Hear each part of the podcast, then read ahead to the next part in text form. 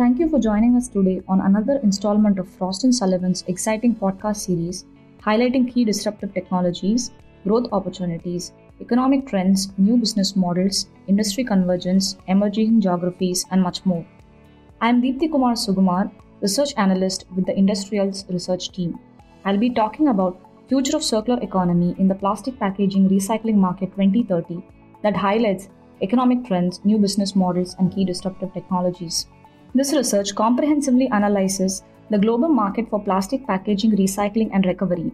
It comprises of individual analysis of different kinds of plastic packaging such as PET, HDPE, LDPE, PVC, and PP. We have covered the market trends and revenues as I feel it will be critical for plastic waste recycler, government institutions, and other industries dealing with plastic waste. Globally, the recycling rate for all plastic packaging in 2018 was just 28.5%.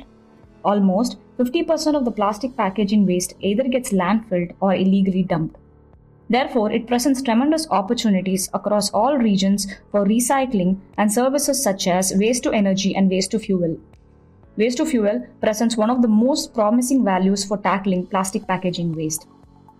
The barriers and challenges in this market would be plastic packaging waste is processed mostly in centers without proper quality standards. No global design standards for plastic packaging that hampers the recycling process. Poor collection rates remain mainly because of lack of regulation for proper collection and sorting of waste. Volatile prices of raw materials leading to low demand for recycled plastics. Additives become contaminants, making it difficult to recycle plastic packaging. If the recycling rates are improved by overcoming the challenges of poor collection rates, volatile prices, etc., the recyclers would be able to recycle more waste volumes and generate more revenue through recycling and recovery. The growth opportunities for future of circular economy in the plastic packaging recycling market 2030 include deposit return scheme, augmented reality, composite packaging separation, plastic to fuel, and predictive analytics. On that note, I hope you enjoyed this session.